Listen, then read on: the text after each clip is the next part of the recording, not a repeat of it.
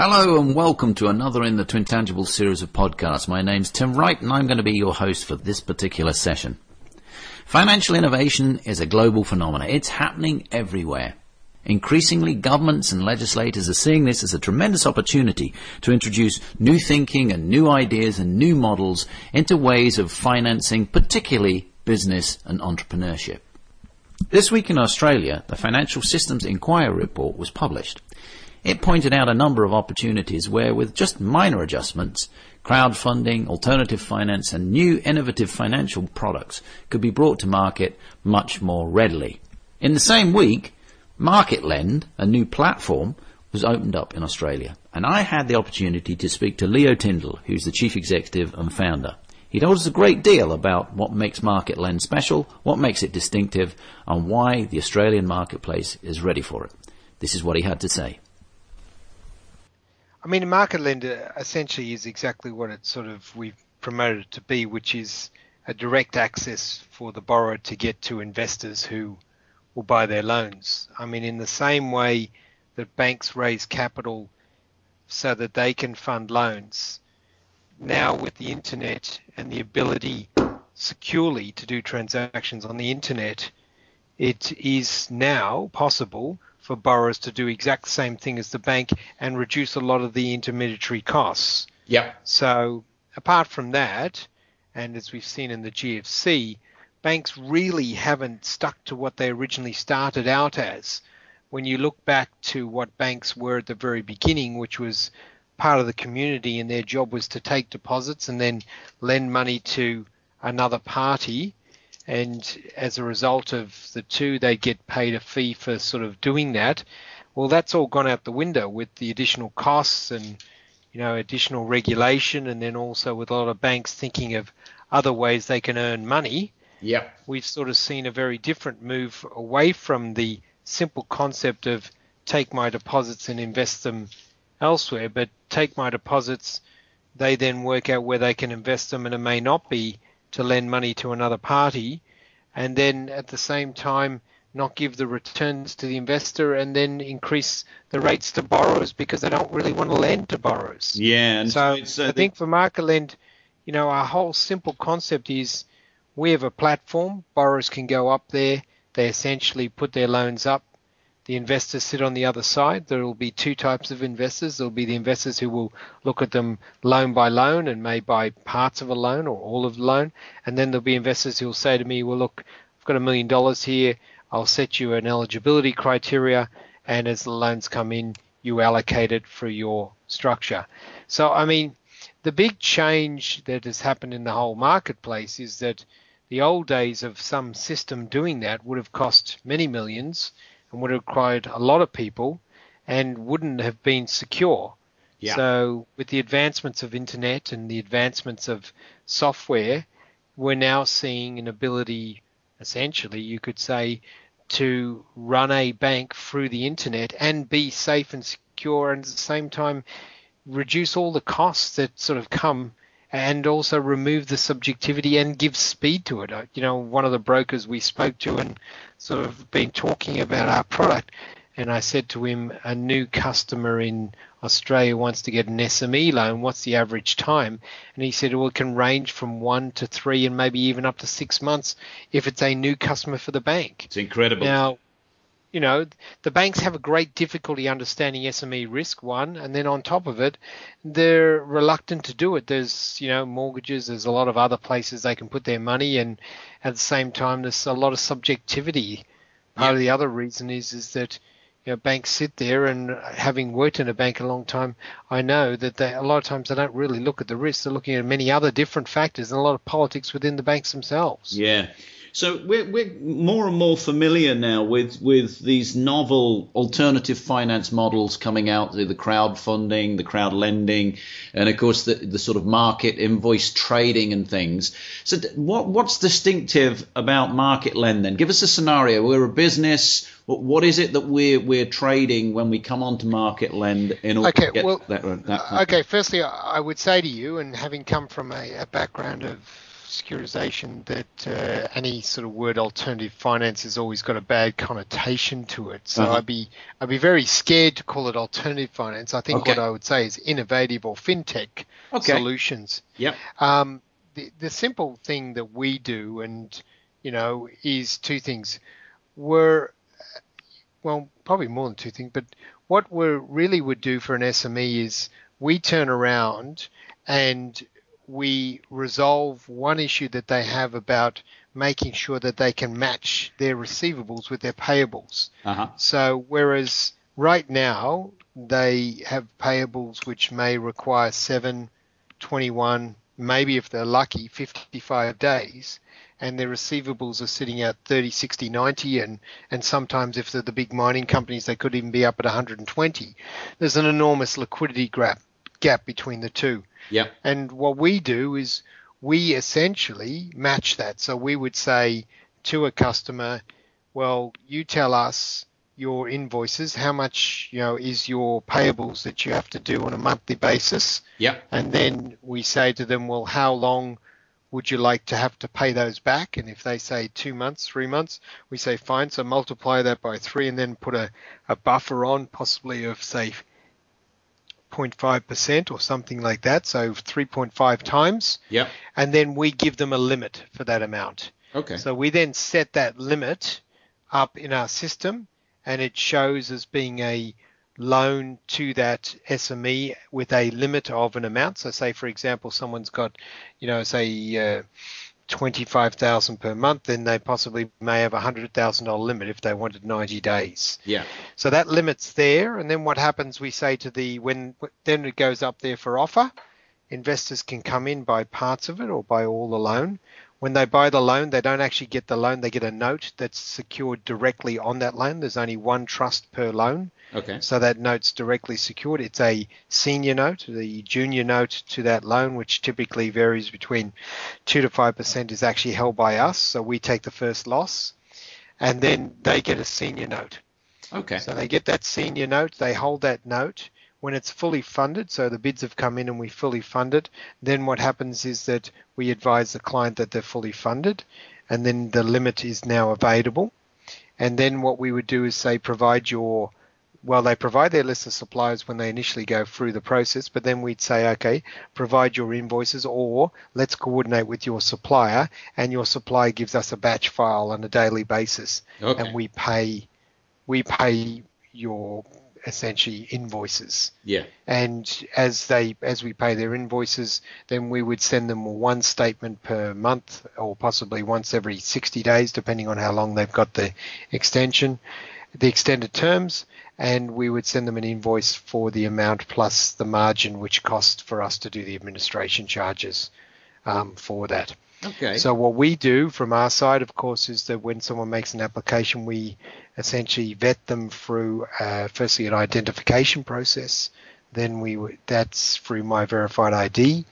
Then after we verified who they are, then we actually go and to the external authorities and do a check on the various credit checks that need to be done externally. Yeah. And when all that information is together, then we actually input that into a rating model that's been developed by contractors from the develop, uh, Department of Defense. They don't work for the department, but contractors to the Department of Defense and ourselves. And that takes into account 65 to 80 factors depending on the application and results with, or gives a result as the likelihood of repayment. So with that likelihood rigorous of repayment. Pardon? All pretty rigorous stuff then, Leo. Oh, it, it's uh, the the actual credit works thing has been provided. The credit the credit facility for uh, credit checks and like does the same work for Boral and a lot of large companies. Yeah. Um, and so we do do a lot of checks on our borrowers. We get them through, and he, all that process, whilst it sounds rigorous, can take as short as five ten minutes. Wow. The checks themselves can take as close as 20 seconds Wow. and the process for the verification is, is as quick as some email verifications and as well as a driver's license check for the directors. And then the rating model ca- it takes approximately a minute to run. Okay.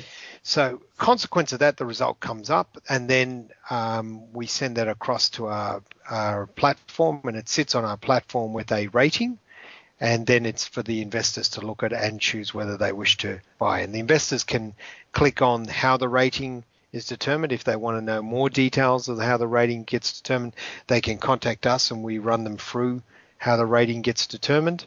And then we essentially wait for them to make their bids. Okay. The bids, when they come through, if the when it's finalized, well, then we transfer it across and we start the process of drawdown as we pay those invoices. And then as the paybacks come through 30 or 60 days, we pay them back to the investor. The term of the loan, even though it's a 60 or 90 day credit, the term of the loan typically is three years. Okay. But Yep. the sweetness with us, from an investor point of view, if someone failed to pay their 60 day um, account that we send them, within 10 days we would wind them up. Yeah. Okay. And so So we've got a short term check as well as a long term check on them. Yeah. You you mentioned there in in the, the lead, and you mentioned you know if you've got uh, uh, if you're supplied to mining firms and things like that. Clearly, that's something that's very much a dynamic of the the Australian marketplace. Do do you think that that you're, you're stepping into a big gap here in Australia? Is that this type of innovative finance uh, something that's a, a real opportunity in Australia? Is there anything specific about Australia you think that uh, makes uh, companies there more suited to this? Yes, there is, and the, it's not so much the companies; it's probably more towards the banks. Australia's governed by really seven banks. Three of them are regional, and four of them are four major banks. They call them the four pillars. Yeah. Those four major banks, their biggest focus is on mortgages, household mortgages. The focus outside of household mortgages is not significant. There's approximately three million actual in market players of SMEs in the market in Australia, and of that three million, um, the second biggest issue for why a lot of them stop operating is they can't get funding. Yeah, yeah, So, and their other complaint, common complaint, is that they say that they don't believe that um, the knowledge of their bank, the, the bank understands them, and then it's also delay.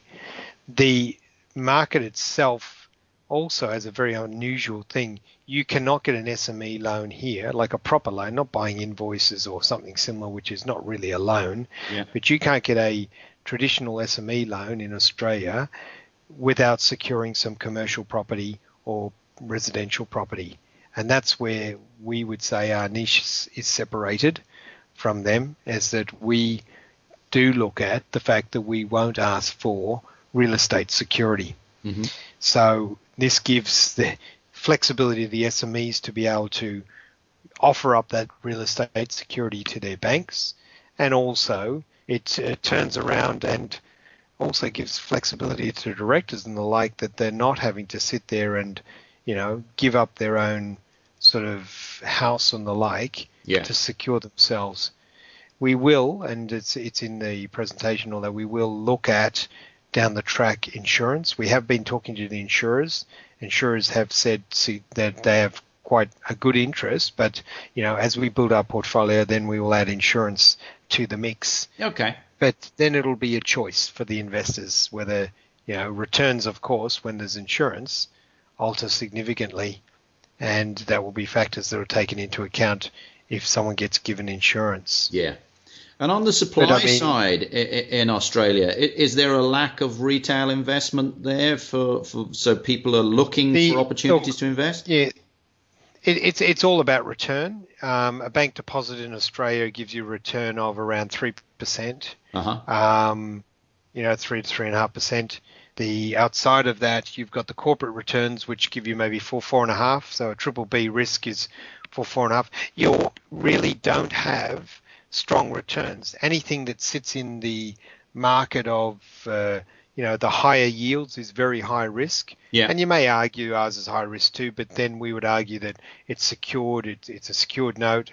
Over at the beginning, yes, it's it's a startup, and so there's always those risks that come with the startup. But you know, with a well-known trustee, the trustee is a subsidiary of IOOF, which is um, managing approximately 128 billion of funds in Australia. Um, we have JLT, which is Jardine Lloyd Thompson's our backup servicer, who again is a very well and it's a public company. So we have a lot of enhancements there. But you know, in simple terms, it's quite hard to find strong yielding assets, and there is a phenomenon in Australia, which is an unusual phenomenon, is the superannuation market. Oh yeah, is close to 40 to 50 percent of it is self-managed funds. Oh, is that of right? those self-managed funds, a lot of them have problems. Well, firstly, they're not happy about all these manager fees they have to pay, and then on top of it, a lot of them have problems finding investment. Now, right now, a lot of them have been using their super funds to buy investment properties and and the like. But you know, we're now hearing noises from the regulator as well as um, from various banks that they're going to cut back on offering these type of loans. Yeah. And on top of it, the market itself, there's a lot of talk about the market being quite hot in the investor market. And so you would say, well, there may be a bit of a move away from that. Unfortunately, in Australia, fixed income, which you could say our instruments are, haven't been as popular. Um, but that's probably lack of understanding and then also lack of transparency. Yeah, The yeah. thing that we do give to an investor is at any time and any day they can go in and look at their investment. Now that's I know in banking when I was in it that you'd see investors and they complain they hadn't even received the reports prior to you know the last time I'd seen them on the roadshow a year ago. They still Yeah. hadn't had investor reports, or they couldn't get the ones they wanted, or they couldn't get the information they wanted. Well, that's a thing of the past with our platform, and and I suppose you could say a lot of the platforms out there. Yeah. So uh, you you've gone live. You you went live yesterday. Yep. Is that right? That's correct. What sort of companies is there? A sort of typical company that you're you're thinking uh, should be looking at your platform as an alternative, or do you think it's pretty available to, to regardless of sector, or or you- you're fairly Look, agnostic about? we, we we haven't aimed ourselves initially at the direct market. Um, we're willing to field direct market players, but we've really looked at the referrer and broker market. We have a referrer that we've engaged who's a very well established um, referrer in the market who's going to use their customer base as well as um, you know various other marketing techniques to approach parties. Um, Yep. They won't approach their they they won't approach it on the basis of a market lend model. They'll approach it on the basis of a working capital facility that's available to borrowers. Um, we have on the other side of the spectrum, we have brokers who who are saying that they've got a number. Well, one that's given us a number of applications already and said that they'd like to look into um, getting on the platform ASAP before Christmas, and they're in the pharmaceutical medical industry. Okay. We're not going to cherry pick where we're going. One area that we do focus on, and we've been pitching on that for the last few years and, and looking at these areas, is the supply market. So we go to the suppliers and tell them that we have a solution that would enable them to turn around and reduce their collections and Okay. reduce their bad debts. Yeah. And that's something that has been of interest for a few of the uh, suppliers, and we're in discussions with a number of them in regards to that. Okay, mate. And as an investor, I'm guessing this is is this restricted to just Australian citizens or Australian registered? Uh, No, it's not. No, Okay. it's not. Uh, I suppose what's un- different from us compared to other players is that um, we are able to be withholding tax exempt. So that's the first thing because we are issuing out notes. We're able to be withholding taxes exempt, and then it will be governed a little bit by the distribution laws within each country. Um, but yeah, we can accept other money from other things. It's just then it goes down to currency. Yeah. Okay, mate. That's Right. great. So it's just we don't we're not running swaps at the moment, and I don't plan to for the for the earlier term. Now, look, you're you're a lawyer by training, aren't you? So, what, what what's what's taking you into all of this exciting new innovative area in finance? Well, I suppose you'd say, uh, sure, I am a lawyer by training, but uh, um, for the last since 1998, I've been in the banking industry, Okay. and I've gone from working as a lawyer in the banking industry to eventually finishing up working as the head of capital markets for a foreign investment bank. So um, my experience through that was that whilst banks did offer certain things and there was a lot of structure around a lot of the banks, there was a lot of inconsistencies with the way that they approved credit.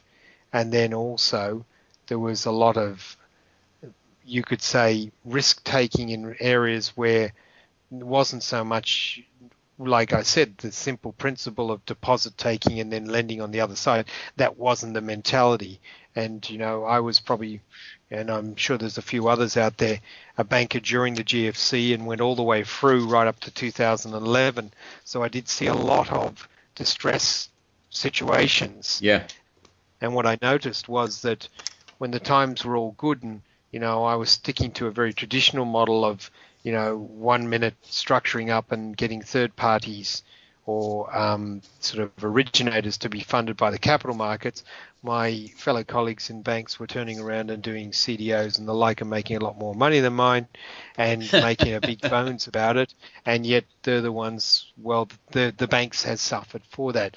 And I think this is not just the issue. The risk management or the risk weighting now has gone so far the other side of the pendulum the banks just can't lend as they want to. And then I think the answer really is is that from a banking point of view, my model has evolved to a model that combines P2P and banking. It's got the from inception, it will do securitization. It will issue out notes. It has a backup servicer. Um, it has agreements in place, a master trust, a trust man, all the same agreements you would see if you were in a bank and the bank went to the capital markets. Yeah. The advantage the peer-to-peer offers, and this is the thing that I got very excited when I first heard about it, is that typically if you wish to do a securitization or fund loans, you have to have usually a pool of 50 to 100 mil of loans and you need to get a rating and so you need three years history and then you need to essentially spend a lot of money on legals and then you know you need to get all these people who seem to have a dip everywhere to earn money and to set your program up. The difference with peer to peer, and I think this is the attractiveness of it, is that it's very economical to run. You can still use the same type of structures, and not only can use them, but you can be a lot more transparent than you were if you were doing the others. And the rating side, you can give the rating methodology or give the flexibility of understanding the risk and making opinion back to the investor. The investor yeah. can see how you've done that. Yeah. And that's something that I think rating agencies unfortunately have done themselves a lot of damage. And then look, post GFC, there's been a lot of there's a lot of people not wanting to take risks anymore. Yeah. Innovation, it's gone and everyone's sort of sitting there just trying to hold on to their seat and keep their job. But from the, looking at it from this side of the world, you see the, the announcements coming out from the Financial Systems Inquiry and things in, in Australia in recent days. Sounds like there, there's an emerging sense of, of positivity around innovative finance uh, there. Oh, look, the, the, the timing of my launch is, is phenomenally good. It is no question of a doubt that the market itself has because of the major, because of the four t- four tiers of banks or four banks and their monopoly in the market, it's no question that essentially it's it's been seen that this is just there has to it has to stop. Yeah. And I think this is what's really driven um, what you could say the push now and the inquiry. You know, funnily enough, Dave Murray, who's who's essentially an ex-banker, um, coming out with what he what he's sort of said is a great thing. I mean, and you know, the unfortunately, it's yet to be reflected because I must say the process of getting a um, a full license from the AFSL for from ASIC and the like has been a very painful process and delayed. It's taking a lot longer. Sure. And you know, this is the things that he came out and said we've got to let these guys innovate and come up. Whereas the Wallis report, which was another one a while ago, came out sort of said the opposite. Um, it is very much a case that I think, I think the fact is, and they've discovered that the GFC did sort of do a lot of damage to a lot of sort of alternative, you could say, not alternative, but non-bank funders. Yeah. And they need that market to come back, and that's uh, they're screaming out for it. It's an interesting because there's not enough competition. Yeah, we, we have a similar situation here in some respects, in that whilst we, we're seeing a lot of innovation around finance and a, a lot of novel um, uh, startups coming through.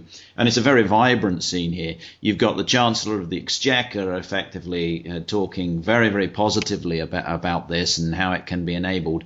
But the regulators, uh, you know, stand on something on the other side of the fence because they know if it all goes wrong, it's, it's, it, uh, it'll be them that, that are left holding the baby. So, um, well, and look, when you bring that to the point, I mean, and that's where I would argue what is ours, how are we different from our competitors, is that we have set ourselves up so that in the case that things go pear shaped, that we have a fairly solid structure with securitization as well as um, trustee structures and secured debt, which is something that's unusual in the peer to peer. At the moment, if you look at a lot of the peer to peers, and I suppose it comes from the background of the the fellows who are in it, they're either a lawyer who's hooked up with an IT guy or, or something yeah. similar. So they don't have it. My background very much was a securitization specialist, and so I've made a lot of use of that because I did see through the crisis. Forget the CDOs, which are not tr- traditionally securitization. I did see through the crisis that they were able to survive very well, and you know banks made use of them in Europe and the like to raise money. Yeah. So it, it is a case as much as securitization got a very bad name in through the uh, crisis. The fact is, is that if there ever ever is a, a meltdown, there's a very clear process of how the loans can be collected and what can happen there. And that's not something that's, I would say, as clear with people who are setting up just segregated bank accounts or running some managed investment scheme which really is not designed for this type of product. Yeah. It sounds this like... is this is I, I call it as this is setting up a bank. You but you're not a bank. You're giving it back to the to the customer, to the borrower and the investor. It sounds like you've got a lot of really great innovative ideas going on there, Leo, and it's it's it's terrific to see this this trend spreading uh, around the world and, and particularly you know you, you leading the way there in Australia. Where can we learn a bit more about Market Lend if we want to do that? Pardon me. Well, I suppose the easiest one is at our website. Okay. Which is, of course, www.marketlend.com.au. We also have uh, Facebook, which is uh, Facebook, and I believe it's Facebook with uh, then Market Lend. And uh, other than that, uh, we do, and one of the things we do do, we have a fair bit of animation. Um, we have two new animated videos coming out soon. There's one on our website right now on the homepage, but we will have one for the borrower and one for the investor coming out soon. Um, and outside of that, I believe Banking Day will do an article on us tomorrow. Um, you know, we will, and if someone wants to directly contact us, we have, you know, you can always, they can always email us at uh, applications uh, at marketlend.com.au or um, they can contact me at Leo Tyndall at marketlend.com.au. Fantastic. I mean, for us, it's very much a case of uh, we're open for business, and you know, it's we're we're not the middlemen. We're just a facilitator, and it's then for the borrower to be able to put his loans up, and then hopefully find investors who will buy them. Leo, it's great to speak to you. I really appreciate you taking the time. What must be a fantastically busy period for you with the launch and everything. So, uh, thanks very much. Every success. We wish you every success with it, and uh, we'll check in with you again at some point in the future. Good on you. Thanks very much. Speak Cheers. to you later. Thank you. Bye. My sincere thanks then to Leo for taking the time to speak to us at what's a really, really busy time. We wish him every success with Market Lend. This has been Tim Wright for Twin Tangibles. Listen out again for another podcast soon. And if you want to find anything else out about Twin Tangibles in the meantime, just check out www.twintangibles.co.uk. Thanks for listening.